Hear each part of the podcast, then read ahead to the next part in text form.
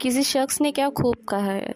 कि ज़िंदगी में कौन साथ चला, कौन पीछे रह गया, वो ज़रूरी नहीं है। ज़रूरी ये है कि किसने ज़रूरत के समय साथ दिया और साथ में खड़ा रहा। पर मेरा ऐसा मानना है कि साथ में खड़ा व्यक्ति क्या सच में आपके साथ खड़ा था? या बस दिखावे का साथ था? सोच के देखिए।